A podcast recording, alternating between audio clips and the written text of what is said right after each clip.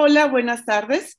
Eh, continuamos con el ciclo de conferencias de los profesores del Departamento de Química. El día de hoy tengo el gusto, bueno, no el gusto, tengo el privilegio de entrevistar al profesor Ignacio González. Eh, es un destacado miembro del Departamento de Química y antes de empezar la entrevista con el doctor Ignacio González, o como todo mundo le dice, con Nacho, me voy a permitir este, hacer un, una breve semblanza. El doctor Ignacio González es profesor titular del Departamento de Química de la Universidad Autónoma Metropolitana Unidad Ixtapalapa desde 1984. Él estudió la licenciatura en química en la FES Cuautitlán de la UNAM. Hizo el doctorado en química analítica en el área de, o en la subespecialidad, de electroquímica en la Universidad Pierre Marie Curie este, en París, o también conocida como París 6 es miembro del SNI y tiene el nivel más alto, el nivel 3 desde el 2002. Ha publicado 280 trabajos en revistas indizadas de circulación internacional y con arbitraje. Cuenta con más de 7.000 citas y el índice H alrededor de 44. Posee 10 patentes mexicanas y 5 PCT internacionales, ellas relacionadas a procesos hidrometalúrgicos y reactores electroquímicas. Ha dirigido 43 tesis de doctorado, 40 tesis de maestría y 10 trabajos finales de licenciatura. Como podemos ver de su semblanza, pues ha hecho toda una escuela este, de electroquímica, no solamente en la UAM de Ixtapalapa, sino en todo el país. Eh, también se le han otorgado diferentes premios, entre los que destaca el Premio Nacional de Química Andrés Manuel del Río en 2007. Es un premio dedicado a la investigación el premio a la investigación 2012 que otorga la División de Ciencias Básicas e Ingeniería de nuestra Casa de, Estudios de la UAM, Unidad Ixtapalapa. Este reconocimiento es por su trayectoria académica e invaluable aporte a la superación y sustento de la sociedad. También ha, ganó el primer lugar en el eje 2 en el fortalecimiento económico del segundo premio estatal José Antonio de Villaseñor y Sánchez del COPOSID, que otorga el gobierno del estado de San Luis Potosí. Ha sido presidente de la Sociedad Mexicana de Electroquímica entre 1993 y 1996, presidente de la Sociedad Iberoamericana de Electroquímica del 2012 al 2014, eh, miembro del Comité Científico del International Society of Electrochemistry, es miembro del Comité Editorial de Electrochemistry Communications, eh, editor en jefe del, del Journal of the Mexican Chemical Society presidente de la, sección Valle de México de la Sociedad Química Mexicana del 2018 al 2019, presidente de la misma sociedad del 2020 al 2021. Es responsable de proyectos de vinculación y desarrollo en procesamiento de minerales con la industria Peñoles desde 2005 hasta 2019.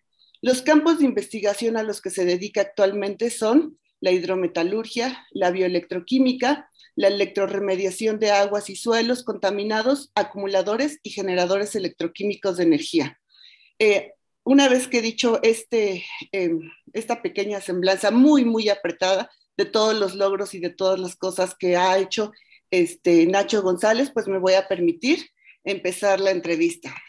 Bueno, pues antes que nada, muchas gracias por aceptar esta entrevista, Nacho. Como ya lo dije, es, es un gusto para mí poderte entrevistar.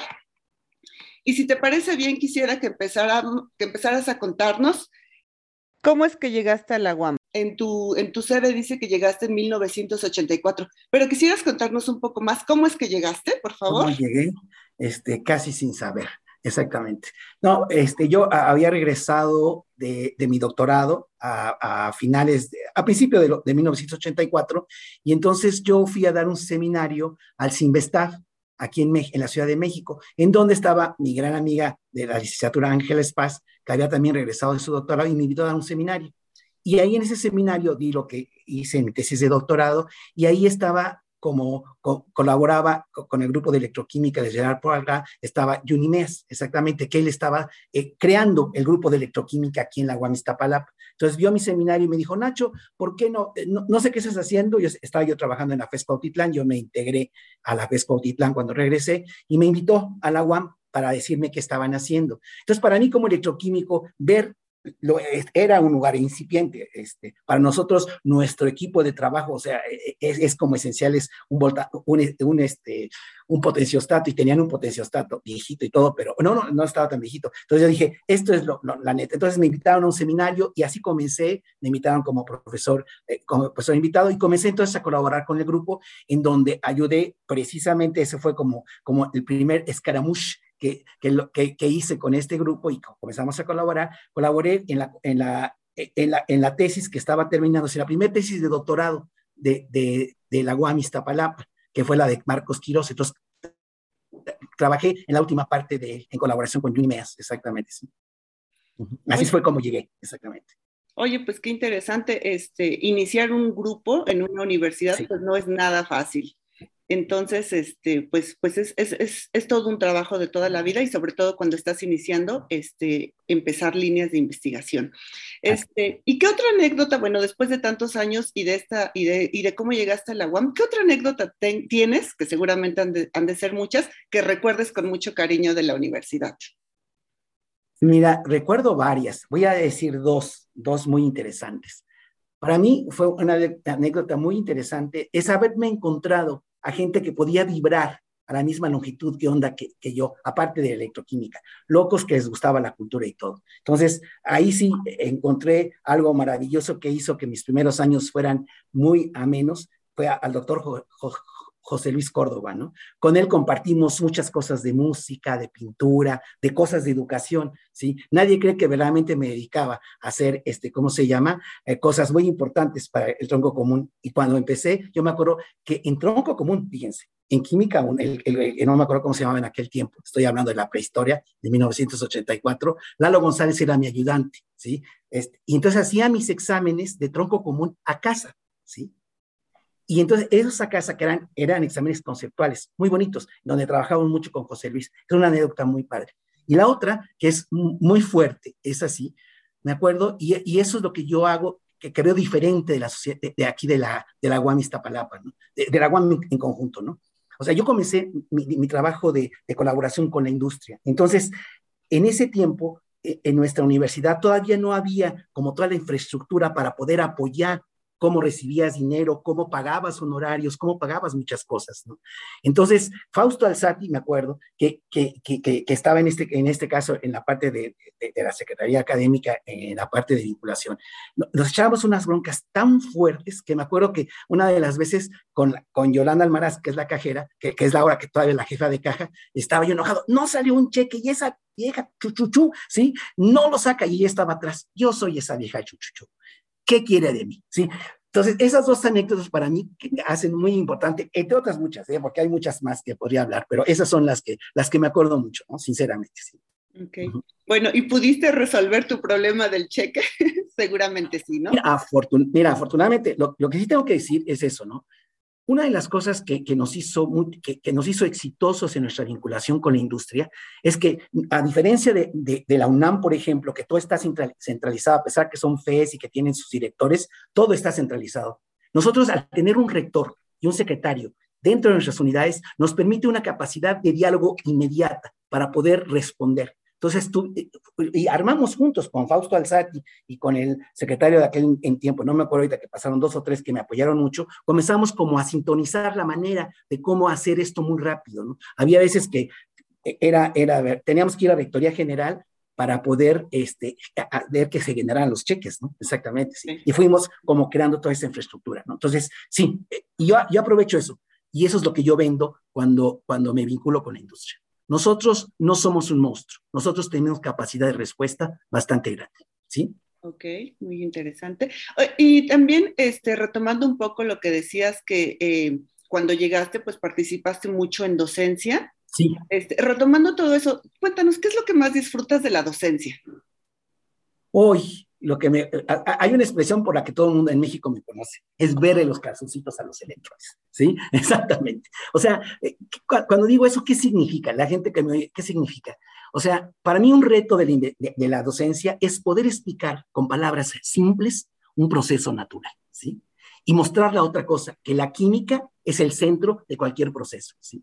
Entonces, es lo que disfruto. Es como, y entonces, a mí, y, en, mis, clases, y sobre todo cuando daba, como todavía no, no había este, exámenes departamentales, como mi proceso era, como jugaba yo a, como un concurso de palabras. Les dejaba, siempre para mí era muy importante, ¿sí? Dejar un tema, sí, que, que investigaran, y por ejemplo, cuando veía ley de gases, veía la historia de los gases, ¿no? De, cómo se descubrió la ley de gases y todo. Entonces ponía una tabla. Vean, esos son los experimentos que hizo Gay Lussac, ¿sí? Vamos a sacar, a ver, ¿tú qué dices? ¿Tú qué haces? Así comenzaba. Entonces, eso, para mí es importante que ellos hagan una posesión de, de cómo, cómo abordar el conocimiento. Entonces eso hacía que nunca acababa el programa y nunca lo sigo sin acabar, porque me emociono tanto que se me olvida, nunca acabo. Entonces me acuerdo que ya querían poner los exámenes departamentales me dijeron, Nacho, debemos que, hacer exámenes departamentales para que acabes el programa. Entonces dije, bueno, yo hago el primero, ¿sí?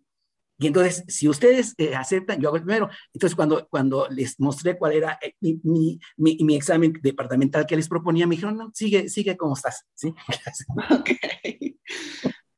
Bueno, eh, este, sí, la docencia es una parte muy importante para nosotros como profesores de la universidad, pero por supuesto también la investigación es una parte central en nuestro trabajo. Yo sé que tienes muchas líneas de investigación, pero ¿podrías contarnos cuál o cuáles consideras que son tus principales líneas de investigación y cómo llegaste a ellas? Uy, mira, este, voy, a decir una cosa muy importante. Lo que creo que tengo que decir es cómo fui evolucionando. Cuando, yo llegué, cuando yo llegué, aquí, llegué a México, eh, vi dos cosas. Casi yo llegué en diciembre, en febrero fui a, una reunión de electroquímica, que era, eran cinco personas o siete, ¿sí? Comencé a oír y me di cuenta que los que estaban ahí eran extranjeros, de origen extranjero, y que con mucho respeto, bueno, mejor va a quedar grabado, no digo, o sea, pero dije, no, lo que, mi sueño es hacer una escuela mexicana de electroquímica, esto no puede ser así, ¿sí? Esa es una. Pero para hacer una escuela tienes que ser exigente. Y es una de las cosas que en mis primeros años la gente me criticaba mucho. Tienes que ser riguroso para poder llegar a ese asunto, ¿sí? Entonces, fui muy, sigo siendo exigente, no como en los primeros años, que fue muy terrible, ¿sí? Entonces, cuando llegué, la otra cosa que dije, bueno, ¿qué tengo que hacer? Mi sueño es hacer algo por México. Entonces, tengo que dedicarme a líneas de investigación que sirvan para México, ¿sí? Entonces, había dos cosas en donde se iba tradición en México. Depósito de metales, ¿sí? Y productos naturales, ¿sí? Entonces, comencé a trabajar primero con depósito de metales, ¿sí? Entonces, pero otra vez, hay dos maneras de abordar, ¿sí? E, este, e, e, sobre todo la electroquímica o cualquier ciencia, ¿no? Haces muchas cosas empíricas, haces muchos experimentos y a ver qué sale, ¿no?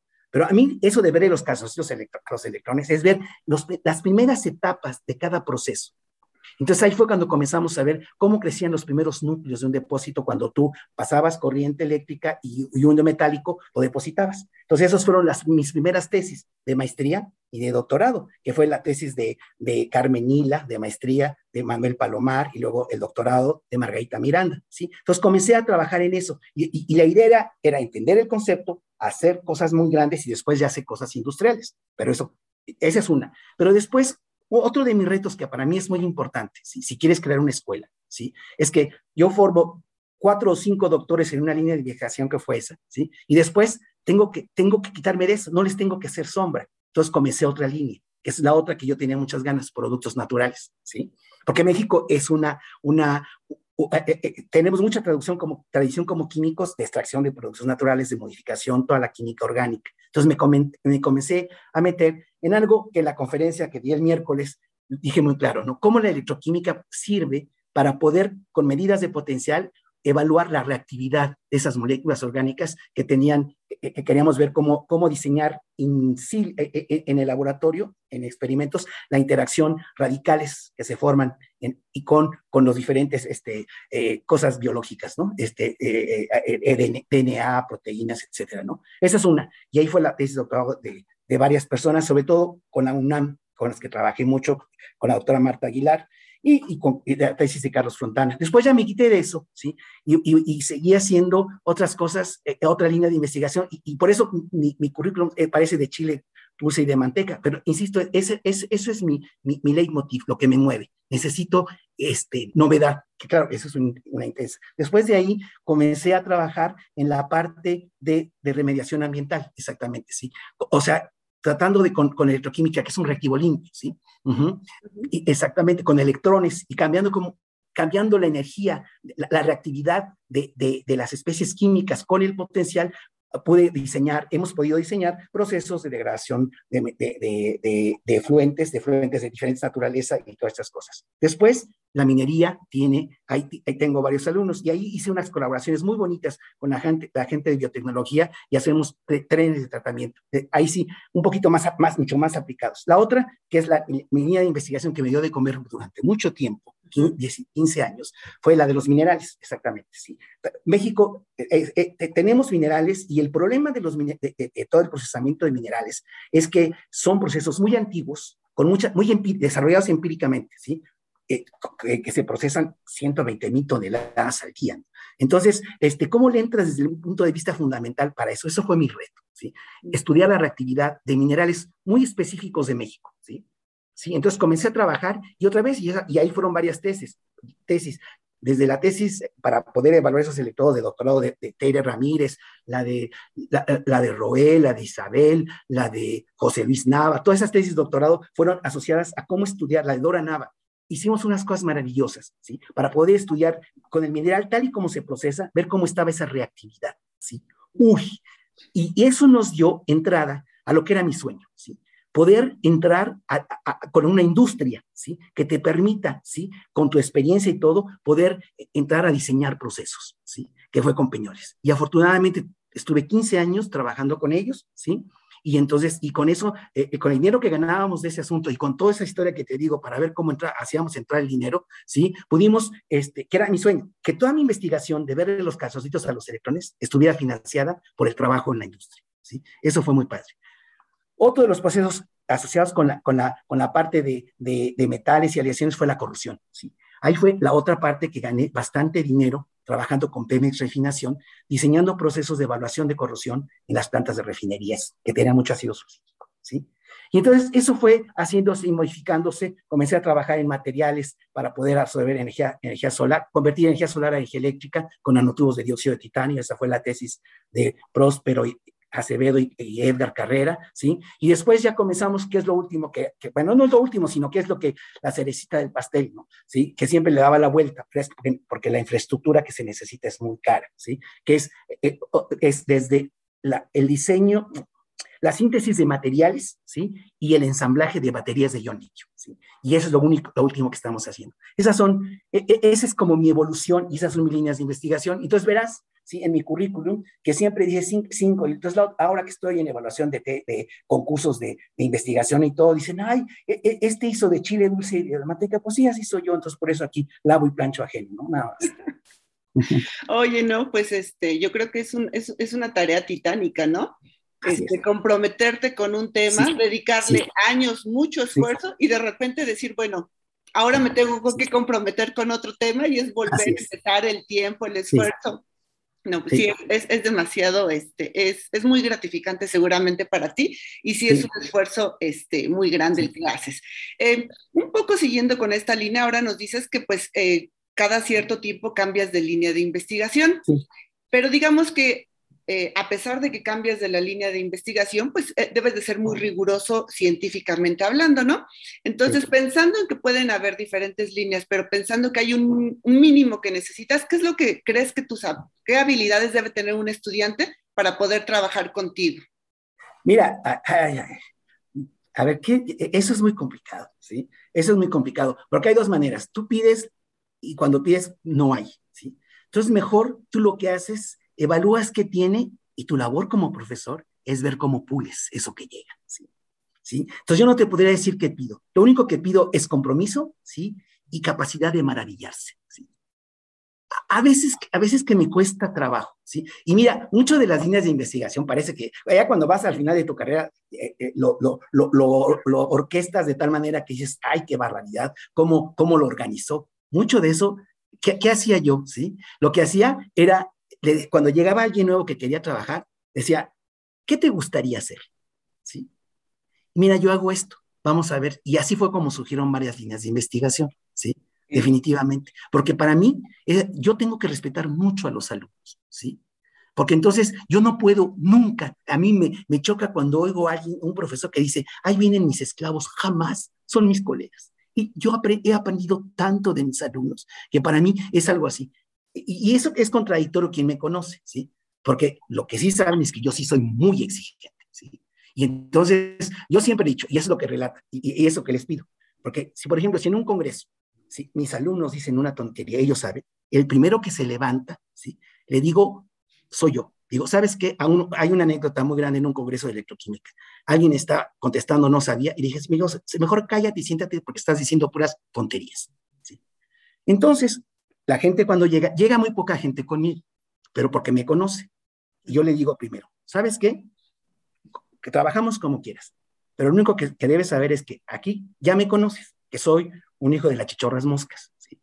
Entonces, esta, eh, eh, tienes, la, tienes eh, el coraje de, decir, voy a, y es por la formación que yo creo, adelante, siempre con respeto, ¿sí? Pero sí, en la parte científica es así. Entonces, ¿qué, ¿qué requiero? En pocas palabras, es capacidad de maravillarse e interés por lo que estás haciendo, no más. ¿Sí? Y luego hay unos son más lentos, otros más, otros menos. Entonces, esa es tu labor ver cómo pules, porque estamos en una universidad, ojalá tuviéramos así un semillero de todo, pues yo aquí escojo el negrito y el blanquito, ¿no? ¿Sí? No, no se puede, creo que es al revés. Sí, definitivamente este, estoy de acuerdo contigo, ¿no? Hay, que, hay que explotar, eh, bueno, sí.